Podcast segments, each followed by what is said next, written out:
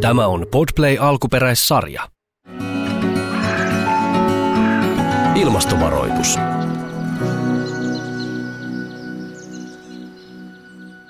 Tervetuloa mukaan tämänkertaiseen ilmastovaroituspodcastiin. Tänään meillä aiheena geopolitiikka ja ilmastonmuutos. Studio on täynnä ihmisiä, jotka asioista tietää. Eli, eli tuota, työelämäprofessori Jouni Keronen, tervetuloa jälleen mukaan. Kiitos. Tällä kertaa ihan mukana täällä studiossa. Ja pääekonomisti Timo Tyrväinen ja sen lisäksi ministeri Pekka Haavisto, tervetuloa. Kiitos, kiitos. Tuota noin niin, tähän aiheeseen me lähdemme Timon alustuksella. Mulla on kädessäni mainio kirja Tien haarassa, kirjoittanut Mari Pantsar Sitrasta ja Jouni Keronen, joka on täällä myöskin keskustelemassa. Itsekin oli mukana tässä työstövaiheessa, eh, joka oli erittäin kiinnostava prosessi. Kun mä sain sitten tämän valmiin kirjan käteen, esipuhe ulkoministeri Pekka Haavisto. Sitten mä hätkähdin. Pekka kirjoittaa, synnyin hiilineutraaliin Suomeen. Muistatko, milloin sä tajusit tämän asian ja, ja mitä siitä seurasi? Mua itse asiassa alkoi kiinnostaa jossain kohdassa tätä ilmastokeskustelua se, että milloin me ollaan viimeksi oltu hiilineutraali. Ja moni ajattelee, että se on joskus siellä esiteollisena aikana ja, ja että silloin, silloin meidän päästöt ja meidän nielut on vastanneet toisiaan. Ja sitten kun sitä ruvettiin tutkimaan, niin, niin tosiasiassa se on ollut siinä 50-luvun alussa – se hetki ei ihan ehkä täsmälleen oma syntymävuoteni 58, ehkä vähän ennen sitä, mutta kun mietitään sitä, miten vaikea on palata hiilineutraaliuteen tai, tai jopa sitten eh, hiilinegatiivisuuteen, niin, niin eh, me ollaan eletty sellaista aikaa. Eikä se ollut ihan mahdotonta aikaa ollenkaan. Meillä oli teollisuutta ja meillä oli nieluja ja näin poispäin. Me ei vaan ole kiinnitetty huomiota sitten tarpeeksi siihen, mitä tämä ilmastonmuutos merkitsee ja millaisia vaikeuksia se on tuonut. Ja nyt vasta on herätty siihen. Mä nimittäin itse tajusin sen, että jos sä oot syntynyt niin kuin hiilineutraaliin, niin kun mä oon sua vanhempi, niin tota, mä, oon, mä oon sata varmasti syntynyt sellaiseen.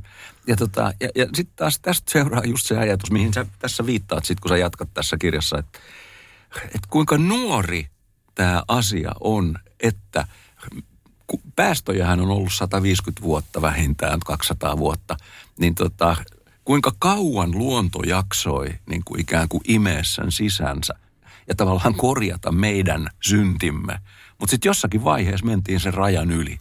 Kyllä. Eikä siitä ole kauaa. Kyllä, ja mun täytyy sanoa niin kuin lu- luonnonsuojelijana, niin semmoinen kirja, joka taidettiin julkaista 50-luvulla, oli tämä Ilmari Hustisin Tuhottu ja tulevaisuuden Lappi niminen kirja, jossa avohakkuita kritisoidaan. Ja siis puhutaan 50-luvusta, 40-50-lukujen metsäpolitiikasta.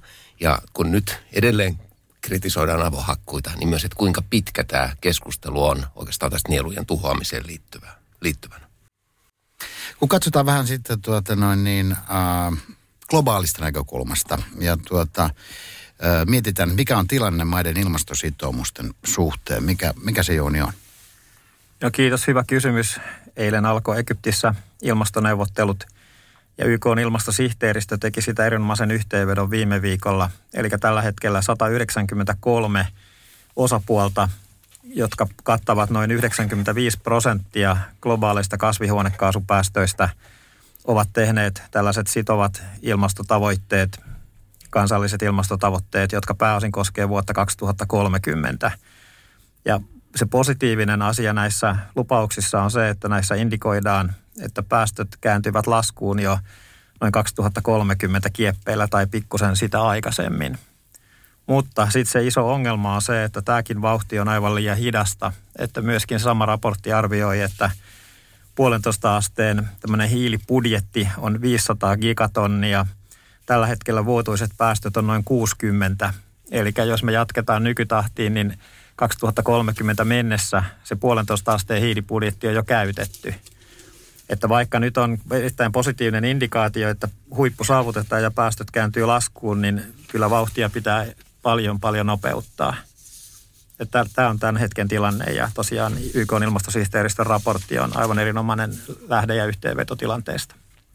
Maailmassa on meneillään useita geopoliittisia muutoksia. tuota, Pekka Haavisto, avatko, mitkä ovat tärkeimmät lähivuosien näkökulmasta ja mitkä pidemmälle horisontilla? No me ollaan tietysti nyt todistettu hyvin katkeraa Venäjän hyökkäystä Ukrainaa kohtaan, eli sotaa Euroopassa. Ja silläkin on ilmastovaikutuksensa varmaan kahteen suuntaan. Toinen on se, että, että Venäjän kaltainen maa varmaan ir, irtoaa yhä enemmän tästä kansainvälisestä ilmastopolitiikasta tämän kriisin seurauksena. Se on huono asia. Toisaalta sitten tämä vihreä siirtymä, josta Eurooppa puhuu, niin me ollaan jouduttu nopeuttamaan sitä. Me, meidän fossiiliset energiavarat on itsellä rajalliset ja tuonti Venäjältä vähenee ja näin poispäin. Me joudutaan kiihdyttämään esimerkiksi tuulivoimainvestointeja, mikä on hyvä asia. Mutta sitten on kasvava Yhdysvaltain ja Kiinan välinen jännite ja puhutaan kahdesta suurimmasta ilmastopäästäjästä. Ja silloin kun tämä jännite kasvaa, niin siinä esimerkiksi teknologian siirtoa ei tapahdu niin paljon ja, ja voi ajatella, että Kiinan omat investoinnit ja sitoutuminen ilmastopolitiikkaan voi kärsiä, jos tämä kriisi edelleen syvenee Yhdysvaltojen ja Kiinan välillä. Mitä tämä tarkoittaa ilmastoneuvottelujen kannalta? No se tarkoittaa tietysti sitä, että, että ei ole niin helppo istua saman pöytään ja, ja globaalissa politiikassa Kiina etsii yhä enemmän liittolaisuutta esimerkiksi Afrikan maiden kanssa. Ja, ja täytyy sanoa tästä Kiinan Afrikka-roolista, että kun Kiina pitää omaa markkinapuhettaan Afrikassa, niin se sanoo Afrikan maille, että hei, että meille sanottiin, että me ei pärjätä väestönkasvun kanssa. Teille sanotaan se sama, mutta katsokaa mitä me tehtiin. Me Kiinassa saatiin väestöohjelmalla väestökasvu niin sanotusti kuriin. Sitten sanottiin, että me ei pärjätä talouden kanssa. Katsokaa, mitä tapahtuu. Me saatiin Kiinan talous kasvamaan. Sitten sanottiin, että me ei pärjätä ympäristön kanssa. Katsokaa, mitä me on tehty. Meillä on tuuligeneraattoreita ja aurinkopaneeleita ja me voidaan myydä niitä teille Afrikkaan edullisemmin kuin mitä länsi pystyy tekemään. Tämä on aika hyvä markkinapuhe, jota Kiinalta kuullaan. Ja se vaatii tietysti meiltä myöskin niin kuin parempaa tarjousta, parempaa narratiivia Afrikan maille. Ja juuri tässä ilmasto- ja ympäristöpolitiikassa mä uskon, että – meillä on enemmän tarjottavaa ja me, meidän pitäisi ottaa Afrikka- ja kehitysmaat niin tilanne vakavammin. Joo, tästä geopolitiikasta mä oon miettinyt paljon sitä, että, että kuka on kuningas uusiutuvan energian maailmassa, koska se muuttaa niin kuin näitä geopoliittisia asetelmia merkittävästi ja nyt niin kuin mun käsityksen mukaan Kiina on ottamassa kovassa kyytiä sellaista roolia näillä aurinko- ja tuulisähkö- ja energiavarasto- ja sähköisen liikenteen ratkaisuilla. Ja se ei vielä ehkä näy niin isosti, koska Kiinan omat päästöt on isot, mutta Kiinahan investoi ihan valtavasti näihin uusiin ratkaisuihin ja on suurin kehittäjä, suurin markkina näissä asioissa ja näillä harvinaiden maametallien sun muilla strategisilla vedoilla, niin mun käsityksen mukaan Kiina tähtää kyllä siihen valta-asemaan tässä tulevaisuuden puhtaassa energiamaailmassa, mikä on tavallaan positiivinen uutinen ilmastonmuutoksen kannalta. Miltä tämä kuulostaa Timo ekonomistin ja ilmastoaktivistin näkökulmasta? No siis tota, tässä niin kuin Pekka viittasi, Kiina, Yhdysvallat, neuvotteluprosessin niin kuin ongelmiin. Mutta eikö siellä kuitenkin takana ole sitten, okei, okay, Kiinan ihan riippumatta, mitä muu maailma tekee ja kenen kanssa Kiina neuvottelee, niin siellä on sitä osaamista, johon Jouni viittasi, mutta myös siellä on sisäsyntyinen erittäin suuri paine, koska Kiinan väestö kärsii – todella rajusti näistä ilmastonmuutoksen ja ilman saasteiden vaikutuksista. Ja sitä kautta, niin kuin mä olen pitkään ollut siinä ajatuksessa, että itse asiassa kommunistisen puolueen vallassa pysymisen yksi keskeinen on ehto on, että ne ottaa hanskaan, ne parantaa sitä ilmanlaatua ja sitä kautta oli ne sitten keskusteluissa muiden maiden kanssa tai Yhdysvaltojen kanssa, niin ne, niillä on sisäinen pakko edetä. Tämä on ihan totta, Timo, mitä sä, mitä sä sanot, että Kiinassa ikään kuin kun ei ole tätä äänestysdemokratiaa perinteisessä mielessä monipuoluejärjestelmää, niin, niin kommunistinen puolue joutuu hyvin herkällä korvalla kuuntelemaan näitä kriittisiä liikkeitä. Mä siitä ehkä noin kymmenen vuotta kävin Greenpeacein toimistossa Pekingissä. Ja tietysti en ollut ajatellut, että Greenpeaceillä on siellä paikallinen toimisto. Ja ne oli hyvin vaatimattomia ihmisiä, oli vähän syrjäkulmilla siellä – siellä pieni toimisto ja kysyisin, että miten te pidätte yhteyttä niin kuin teidän aktivisteihin? No, että meillä on semmoinen pieni verkosto, me, me tota, lähetetään tekstiviestejä ja sitten koita aktivoida. Mä kysyn, että kuinka monta ihmistä tässä teidän pienessä verkostossa on? No vi, vain viisi miljoonaa. ja tota, silloin, silloin mä tajusin, että tässä on tapahtumassa jotain, jota, jota, joka on meidän niin kuin silmille näkymätöntä, mutta joka tapahtuu Kiinassa. Ja, ja tämä, tämä on minusta tärkeää huomata, että se, tämä kansalaisten paine ja tavallisten kansalaisten paine, se liittyy paljon näihin joki- ja patokeskusteluihin ensin, mutta se liittyy myöskin ilmastonmuutokseen, on siellä olemassa ja Kiinan hallinto joutuu sen ottamaan huomioon. Ja jos Kiinan hallinto joutuu toimimaan näin, niin se on mun mielestä hirveän tärkeä viesti, joka tavallaan kun monet täällä ajattelee, mitä silloin väliin, mitä me tehdään, kun ei Kiinakaan tee mitään, niin todellisuudessa siellä pinnan alla pöhisee ja, ja, ja Kiinan on pakko oman koossa pysymisensä takia, on pakko tehdä. Kyllä ja Kiinassa on tämä sama ilmiö, mikä aikanaan oli, oli Neuvostoliiton loppuvaiheessa ja Venäjän alussa, että ympäristöasiat näkyy ensimmäisenä terveyskysymyksinä. Että ihmisten ilmanlaatu, hengitetyn ilmanlaatu, pöly, epäpuhtaudet, myrkyt, saasteet, kaikki nämä, jotka alkoi vaikuttaa terveyteen, niin niistä, niiden pohjalta ihmiset reagoi. Ympäristö on epäterveellinen. Ja sitten lähdettiin liikkeelle ja tämä nähtiin Venäjällä aikaisemmin ja, ja tämä sama ilmiö on ollut Kiinassa. Kietossa vuonna 1997 oli, oli aikoinaan kaksi leiriä, kehittyneet ja kehittyvät taloudet. Silloin tavattiin sanoa, että niiden välissä oli palomuuri – Pariisissa saatiin tämä jako ainakin osittain purkautumaan. Ollaanko nyt palaamassa leireihin ja muureihin? Mitä Pekka olet mieltä? No ehkä on, on semmoinen riski, että maailma on uudestaan vähän niin kuin jakautumassa kylmän sodan.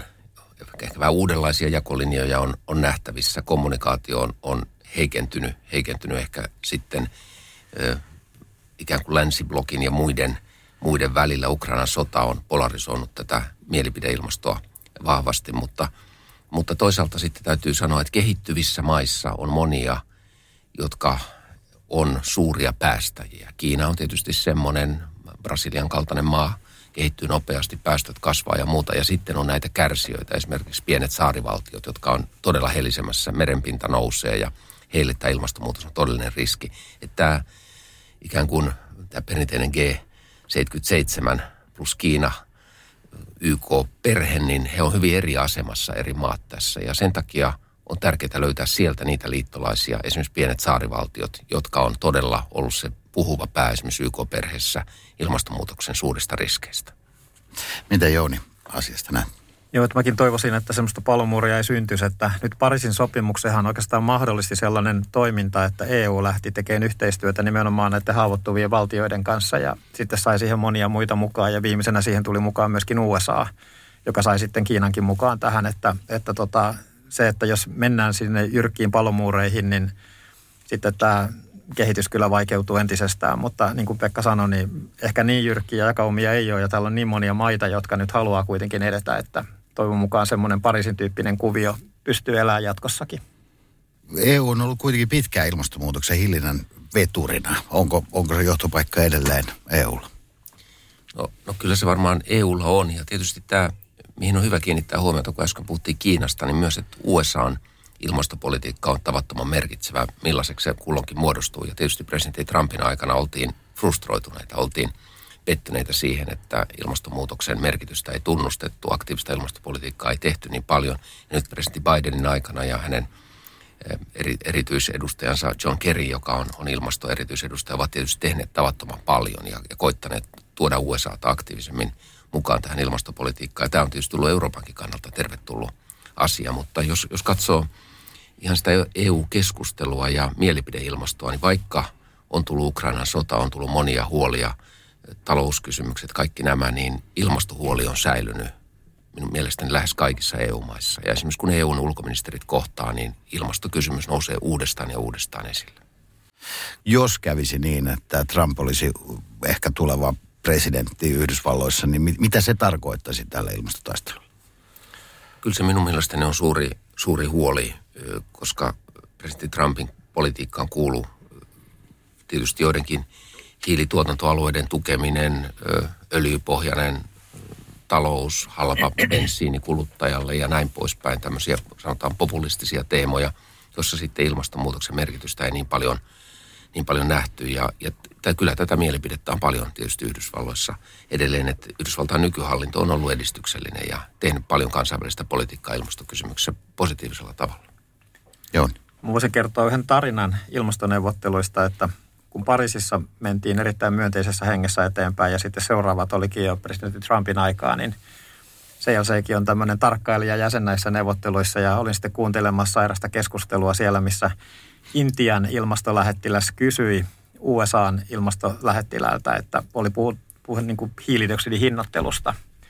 Että, että tota, kun USA ei silloin, presidentti Trump oli purkamassa monia säädöksiä, mitä Obama asetti siellä ja sitten kun te kun purette näitä regulaatioita, niin tuletteko te sitten soveltaa markkinamekanismeja? Voisi ajatella, että bisnesmies, että markkinamekanismit olisi se keino, mitä sitten käytetään. Niin USAn edustaja sanoi, että absolutely not, we don't believe in market mechanisms.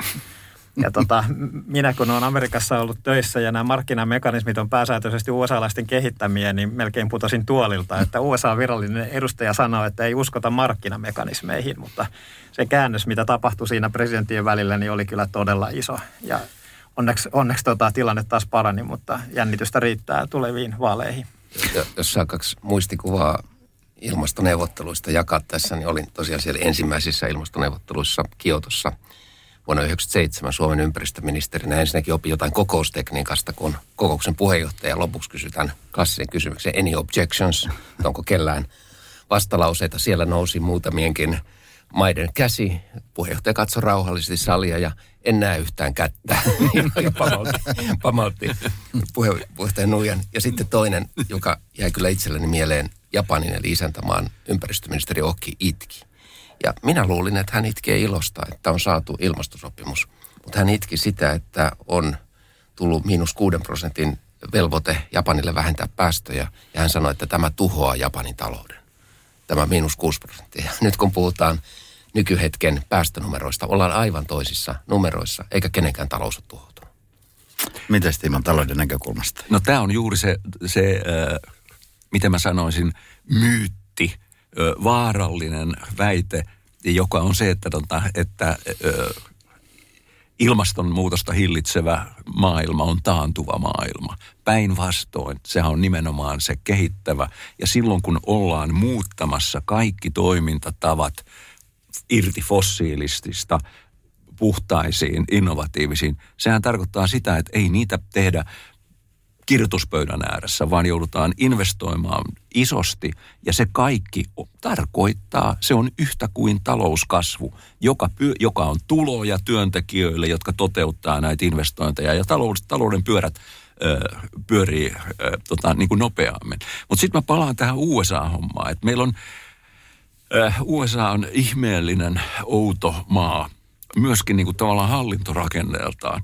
Ja onneksi siellä on se meille vaikea, vaikeasti hahmottuva äh, järjestelmä, jossa liittovaltiotasolla presidentti voi lähteä tavallaan kääntämään historian pyörää, mutta se ei sido sitten taas osavaltioita. Se, siellä on tilaa kaupungeille, yrityksille toimia täysin vastoin sitä, mikä on presidentin hallinnon viesti. Ja sitähän tapahtui myös Trumpin aikana. Yhdysvalloissa päästöt väheni. Siellä oli tota, niin kuin, niin kuin tietyt osavaltiot heilutti lippua, useat yritykset ja myöskin finanssialan isot sijoittajat. He valitsivat toisen puolen kuin mikä oli Yhdysvaltain virallinen puoli. Tämä oli hyvä, mitä sanoit Timo, koska oli hyvin liikuttava hetki silloin, kun Bidenin hallinto aloitti ja, ja erikoislähettiläs John Kerry halusi pitää tämmöisen palaverin EUn ulkoministeriöiden kanssa ja hän kiitti siitä, että EU on pitänyt lippua korkealla ja samaten sitten sanoi, että olette ehkä huomanneet, että osa meidän osavaltioistamme, yksittäiset kaupungit, valtava kaupunkien verkosto ja teollisuus on Yhdysvalloissa pitänyt tätä ilmastolippua yllä koko tämän Trumpin ajan, ajan läpi. Ja se on kuin hyvä huomata juuri näin, että toimijoita on muitakin kuin, kuin. Tänään ollaan tässä podcastissa puhuttu, ollaan puhuttu USAsta, Kiinasta, ehkä vähän Intiastakin, mutta mitenkä Afrikka, mikä, mikä on Afrikan merkitys ilmastotaistelulla? Pekka Haavisto. No itse ajattelen, että Afrikka on monella tavalla tulevaisuuden manner. Että pa- paljon, paljon sitä, mitä, mitä on nähty Aasiassa, kehittyvää tuotantoa, uusia tuotantolaitoksia – ja muuta, niin tullaan näkemään Afrikassa ja, ja tullaan näkemään investointeja Afrikkaan.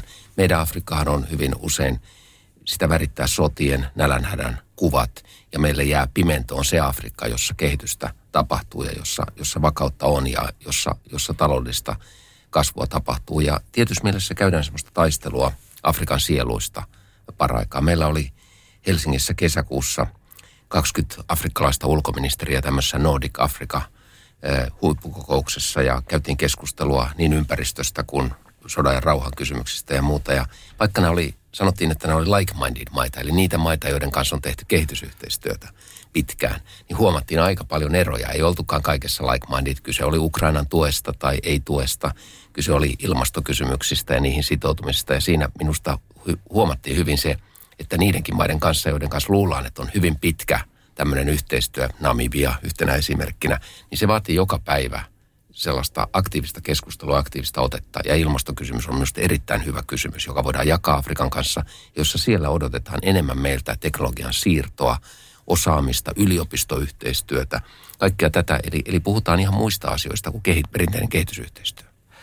Itse tuossa Pekka Haavisto käytti äh, äh, tämmöistä vertauskuvaa, taistellaan afrikkalaisten sieluista. Mites Jouni, missä me mennään? Sinun no, näkemyksesi no, mukaan. No Afrikan, tota, mä näen niin kuin merkityksenä sen, että Afrikahan on, niillä on niin kuin valtavat luonnonvarat. Ihan niin kuin auringon säteily, Sahara, hiilinielut, mitä voidaan ennallistaa, savannit metsiksi ja niin kuin todella, todella isot resurssit. Ja kerron tässä tämmöisen vähän UFO, UFOlta kuulostavan jutun, mutta se julkaistiin MIT Reviewssa muutama vuosi sitten, että tutkijat oli arvioinut, että tulevaisuudessa, mikä saattaa olla yllättävänkin lähellä, niin ilman hiilestä voidaan tehdä nanohiilikuituja, joilla voidaan korvata teräs, alumiini, betoni. Ja ne arvioi, että se energiamäärä, mitä tarvittaisiin tämän koko globaalin korvaamiseen, olisi 10 prosenttia Saharan pinta-alasta. Tällä konsentreitiin keskitetyillä aurinkovoimalaitoksilla. Että tämä voi olla vielä tulevaisuutta, mutta koska koko ajan uusiutuvan energian hinta menee alas kuin kivi, niin mä toivoisin, että Afrikkaan syntyisi nimenomaan tämän tyyppisiä ratkaisuja, uusiutuvaa energiaa, tota, sitä, siihen liittyvää jalostusta – eikä sitä fossiilista reittiä. Ja se on tavallaan mun mielestä se ehkä se isoin taistelu nytten, että on niin monia tahoja, jotka haluaa investoida sinne lisää fossiiliratkaisuja, mutta se on Afrikallekin niin kuin kuoleman suurelma tulevaisuuteen, koska niillä ei tule jatkossa kysyntää eikä markkinoita, että pystyttäisiin eri, erityyppisillä kehitys tuki tota, ja muilla niin saamaan Afrikan tekemään semmoisen hyppäyksen. Samalla lailla kuin ne hyppäsi kännykkäverkko, niin kuin televerkon yli suoraan kännyköihin tai aurinko, aurinkosähköön, joka ei tarvitse sähköverkkoa, niin toivon mukaan tässäkin Afrikassa tapahtuu sellainen teknologiahyppäys, että pystytään ohittamaan se fossiilireitti ja mennä suoraan siihen tulevaisuuden tota, bisneksiin. Tämähän on hirveän tärkeää, mitä Jouni sanoi ja, ja ehkä sellaisenakin yhtenä ajatuksena, että me usein täällä Suomessa, kun meillä on hyviä aurinkokennovalmistajia ja kehittelijöitä tai, tai tuulivoiman tekijöitä ja näin poispäin, niin varsinkin auringon osalta sitten sanotaan, että mutta kun meillä ei ole sitä aurinkoa niin paljon täällä ja muuta. Ja tässä puhutaan juuri siitä, että meillä olisi globaalit markkinat näille hyville teknologioille aurinkopaneeleille Afrikassa ja, ja muilla mantereilla. Ja meidän pitää osata tämä vientipuoli myöskin, myöskin tässä. Ja tietysti kun, kun Timo tässä aikaisemmin puhui tästä taloudesta, niin mulla kävi suomalaisia tuulivoimayrittäjiä, jotka kävi vähän valamassa uskoa, että miten hyvin tässä bisneksessä menee ja sanoi, että me istutaan niin kuin kultasäkin päällä täällä. Että meillä on hyvä maasto, täällä on helppo rakentaa, ei ole, ei ole paljon vuoria ja muuta. Meillä on vakaa kalliopohja, missä tornit pysyy pystyssä. Meillä on tuulta täällä. Meillä on yhteiskunta, jossa tämä sähkönsiirtoverkot toimii. Meillä on kaikki elementit tämän tuulivoiman lisäämiseksi. Ja, ja tästä tuulivoimasta päästään vetytalouteen. Meistä voi tulla vetytaloutta kehittävä maa – että me ollaan sokeita tälle aarteelle, jonka päällä me istutaan. Tämä oli, tämä oli aika hyvä myyntipuhe, ainakin minun se tehosi siinä mielessä, että meillä on tähän uusiutuva energia mahdollisuuksia.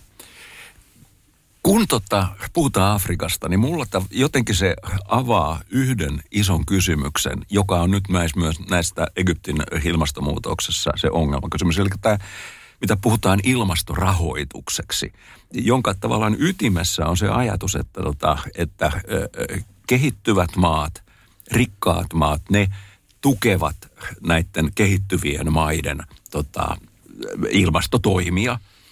Ja tota, mä olen ymmärtänyt, että tässä on tietyllä tavalla semmoinen hiuksen halkominen mennessä, että, tota, että kehittyvät maat eivät halua, että tätä ajatellaan niin kuin tavallaan tämmöisenä moraalisena velkana siitä, että kehittyvät maat ovat vaurastuneet tuotantotavoilla, jotka ovat aiheuttaneet ja luoneet tämän, tota, tämän, tämän ilmaston ongelman. Et kehittyvät maat haluaa tällä hetkellä sanoa, että, että tämä on tukijärjestelmästä puhua, mutta ei halua liittää tähän tämmöiseen moraaliseen velkaan.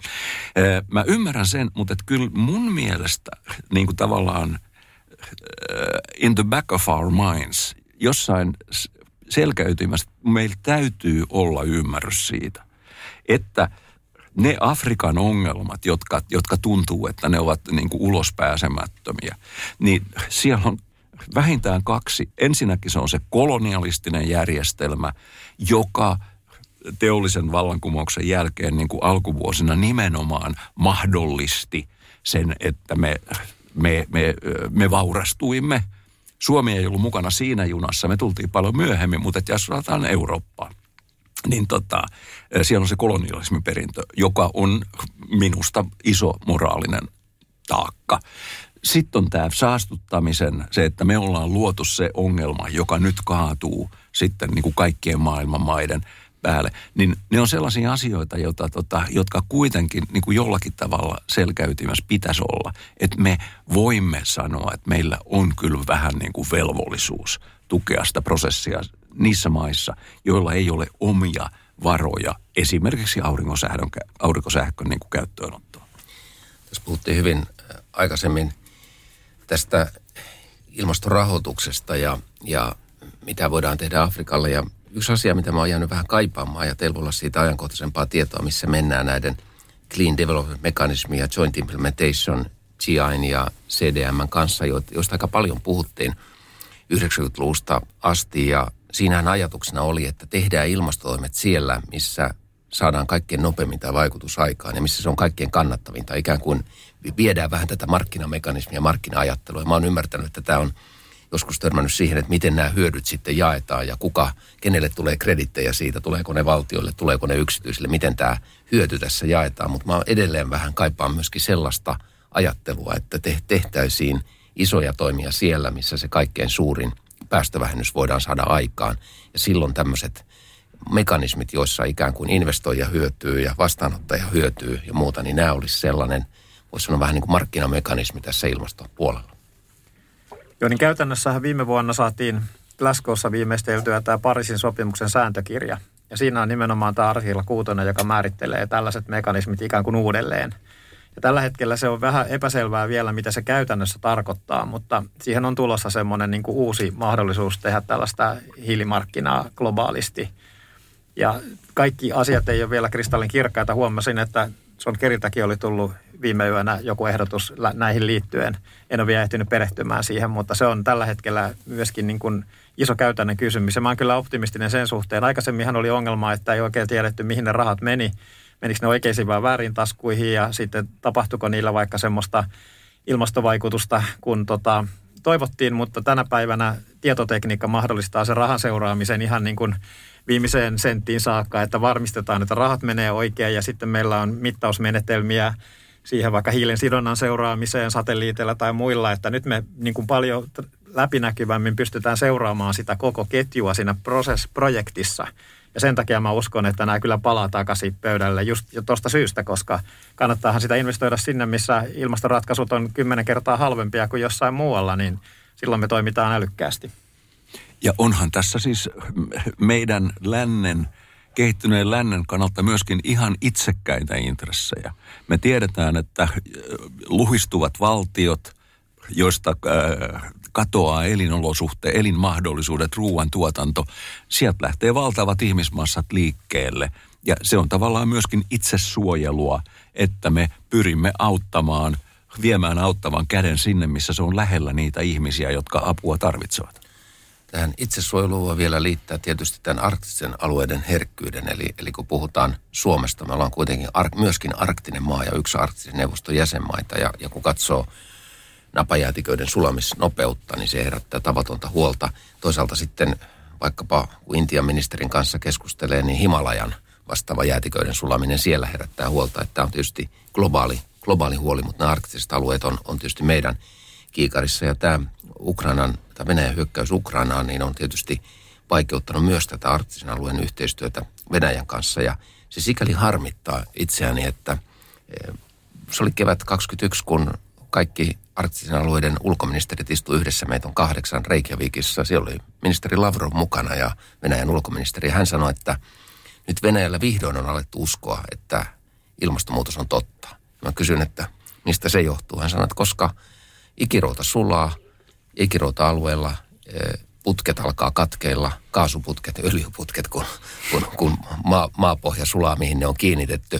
Ja, ja tämä konkreettinen ympär, ympäristöhaitta, mitä siellä tapahtuu, niin alkaa, alkaa sitten näkyä ja, ja vihdoin tiedemiehet on yksimielisiä siitä, että ilmastonmuutos on totta. Ja silloin mulla tuli semmoinen olo, että tätä on odotettu, tätä hetkeä on odotettu. Ja nyt tulee taas yksi lykkäys valitettavasti tähän tilanteeseen.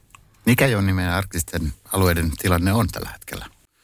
No, tällä hetkellä tota, se jäätiköiden sulaminen koko ajan kiihtyy. Et siitä tuli eilen kansainväliseltä VMO, meteorologiselta organisaatiolta, Petteri Taalaskin sitä, sitä avasi, että siellä on jotkut jäätiköt, jotka on sulanut yhtenä vuonna jopa 6 prosenttia. Että se sulamisnopeus on koko ajan kiihtynyt. Ja se, että Pohjoisnavalla jäätiköt sulaa, niin se ei nosta merenpintaa, koska ne on nytkin jo tavallaan siinä nesteen pinnalla, mutta se mitä se tekee, niin kun se jää, joka aikaisemmin on heijastanut auringonsateet takaisin avaruuteen, muuttuu mustaksi vedeksi, niin se imee ne säteilyt siihen veteen ja sitten se on yksi tekijä, minkä takia arktinen alue lämpenee huomattavasti muuta maailmaa nopeammin. Ja se tulee aiheuttamaan isoja ekologisia tota, muutoksia ja, ja kriisejä, joita ei vielä välttämättä edes kunnolla ymmärretä. Ja se, mikä tässä on sitten se aikuisten oikeasti todella iso huoli, esimerkiksi Grönlannin sulaminen nostaa merivesiä noin seitsemän metriä, mutta tämä on vielä lasten leikkiä siihen, kun Etelämanner sulaa entistä kiihtyvällä tahdilla ja sekin on jo alkanut isosti. Että siitä, sitten puhutaan jo kymmenistä metreistä.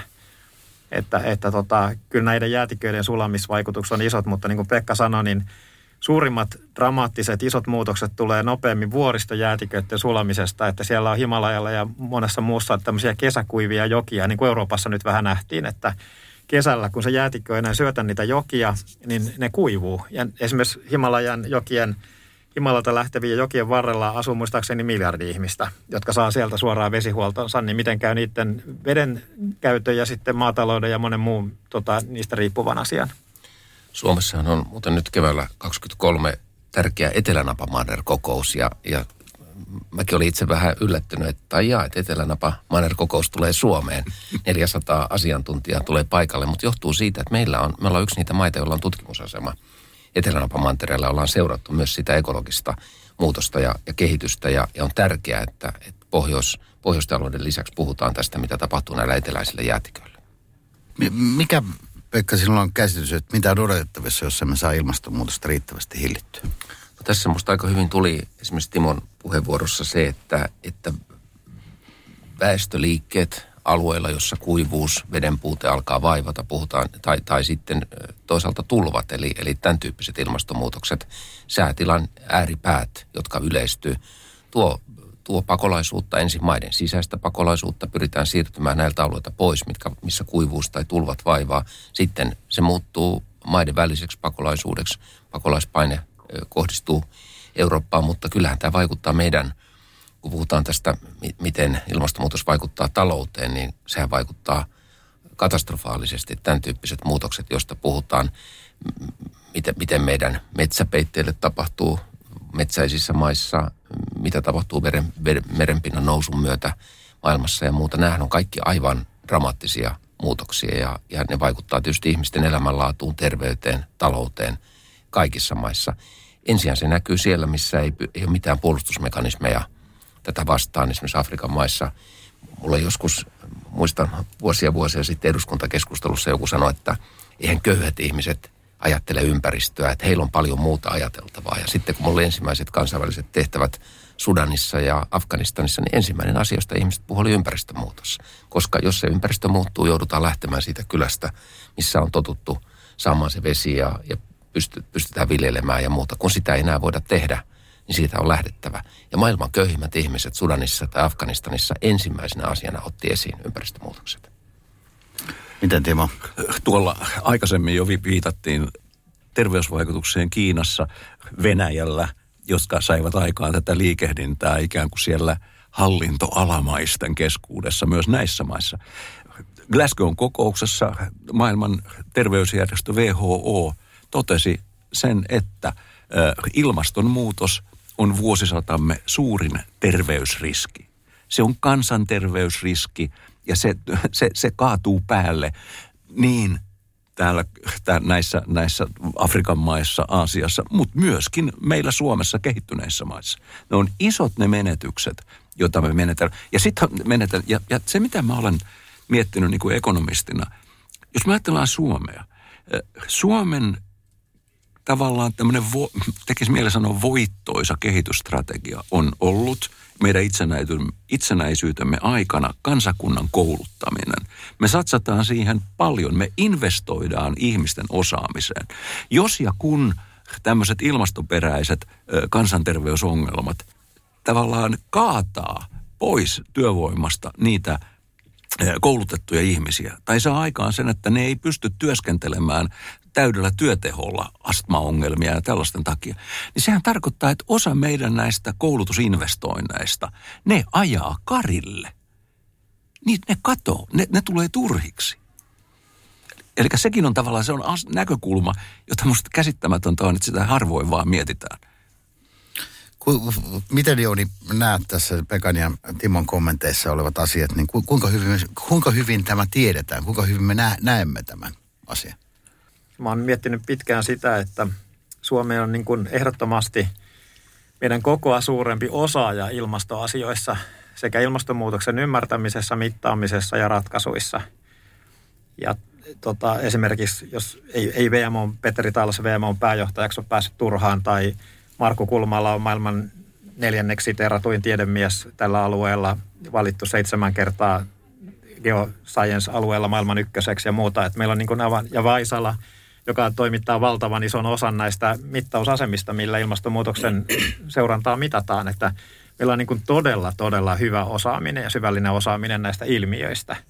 Ja tämä on tavallaan se, että miten tästä saadaan vielä suurempi hyöty maailmalla – Plus sitten nämä meidän osaajat. Neste on tällä hetkellä maailman johtava biopolttoaineiden valmistaja. Ja tota, SSAB, joka saattaa tehdä ensimmäisen investoisinsa toivon mukaan jopa Suomeen, ensimmäisenä maailmassa lähtee tekemään hiileneutralia terästä. Että meillä on niin kuin todella, Solar Foods kehitti ilmasta mikrobian avulla tehtävän proteiini, joka hyväksyttiin viime viikolla elintarvikkeeksi Singaporessa. Että meillä on aivan huikeita lähtöjä tähän, millä me voidaan olla niin kuin suoraan sanottuna useita kertoja, jollei kymmeniä kertoja suurempi tekijä suhteessa meidän kokoon. Mutta Pekka jo viittasikin siihen, että meidän osaamisella, jos me osataan vielä oikein se niin kuin hyödyntää ja skaalata, niin sillä voidaan saada kyllä merkittäviä vaikutuksia aikaiseksi. Mikälainen käsitys, Pekka Haavisto, sinulla on, kuinka hyvin tämä globaalisti ja maailmalla tiedetään se osaaminen, mikä meillä Suomessa on? No kyllä Suomi niin kuin tunnetaan ja tiedetään ensinnäkin Suomesta ajatellaan niin, että ollaan vastuullinen toimija. Meidän omat ilmastotavoitteet ja niihin pääseminen on meille tärkeää, että tehdään, pidetään tätä oma tontti, tontti puhtaana. Tiedetään myös, että meillä on aktiivinen kansalaisjärjestöpuoli, joka on, on liikkeellä, näkyy tuolla maailman kokouksissa, ilmastokokouksissa, että se ei ole vain niin kuin poliitikkojen huoli, vaan se on ennen kaikkea tavallisten kansalaisten ja nuorten huoli, ja se on, se on tullut esiin. Ja sanoisin näin, että nykyisen hallituksen ohjelma ei olisi näin radikaali ilmastoasioiden suhteen, ellei olisi ollut näitä ilmastonuoria joka perjantai siellä, siellä eduskunnan por, portailla. Se oli hyvä, kun ky- kysyi joltain nuorelta mielenosoittajalta, että mitäs teidän opettajat oikein sanoo, kun te olette joka perjantai täällä. Ja ne sanoivat, että ne opettajat sanoo luokan edessä, että ai ai, että kyllä pitäisi olla koulussa ja kulman takana nostaa peukkua. hyvä, hyvä, että nuoret on aktiivisia. Ja mä luulen, että tämä niin kuin nuorten aktiivisuus näkyy tässä meidän meidän ilmastoprofiilissa. Toki se ilmastoprofiili voisi olla vielä parempi, mutta, mutta se ei olisi näinkään hyvä, ellei, ellei tätä kansalaisaktiivisuutta olisi.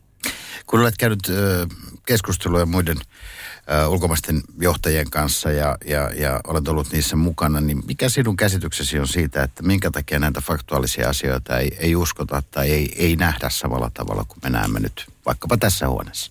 No tässä hyvin paljon etsitään sitä, mistä Timokin aikaisemmin puhui, että, että haittaako ilmastonmuutoksen vastaiset toimet talouskasvua. Että pystytäänkö sovittamaan niin kuin talouden ja ilmaston intressit yhteen. Ja etsitään sitä optimaalista mallia. Ja mä luulen, että Suomi, Suomen kaltaiset maat on hyvin lähellä sen mallin löytämistä, että me pystytään samaan aikaan pitämään huolta kansalaisista, pitämään yllä hyvinvointivaltiota ja pitämään huolta ympäristöstä ja ilmastosta.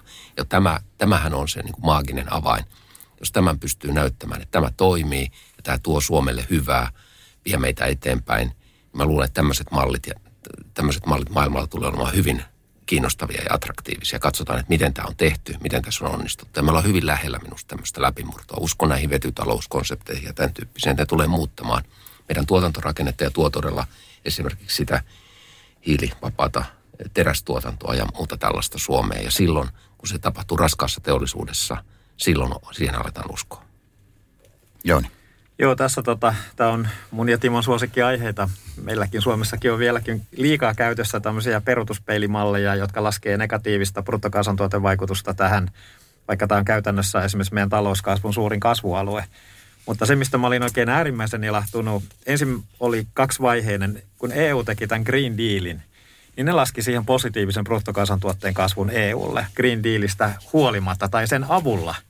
Ja se oli niin kuin ensimmäinen to- todella merkittävä juttu. Ja nyt toinen oli sitten se, että tässä YK on ilmastosihteeristön raportissa viime viikolla todettiin, että enemmistö näistä maista, jotka oli toimittanut ne kansalliset sitoumuksensa, oli laskenut tälle positiivista talouskasvua bruttokansantuotetta. Ja se on niin kuin iso juttu, että tämä ajattelu kääntyy. Se ei ole vielä siellä riittävässä ymmärryksessä, mutta se on niin kuin merkittävästi kääntynyt. Ja sitten jos nämä valtiovarainministerit ja muut päättäjät ymmärtää, että tämä onkin itse asiassa talouskasvun lähde eikä haitta, niin mä, se on esimerkiksi CLCn kasvutarina.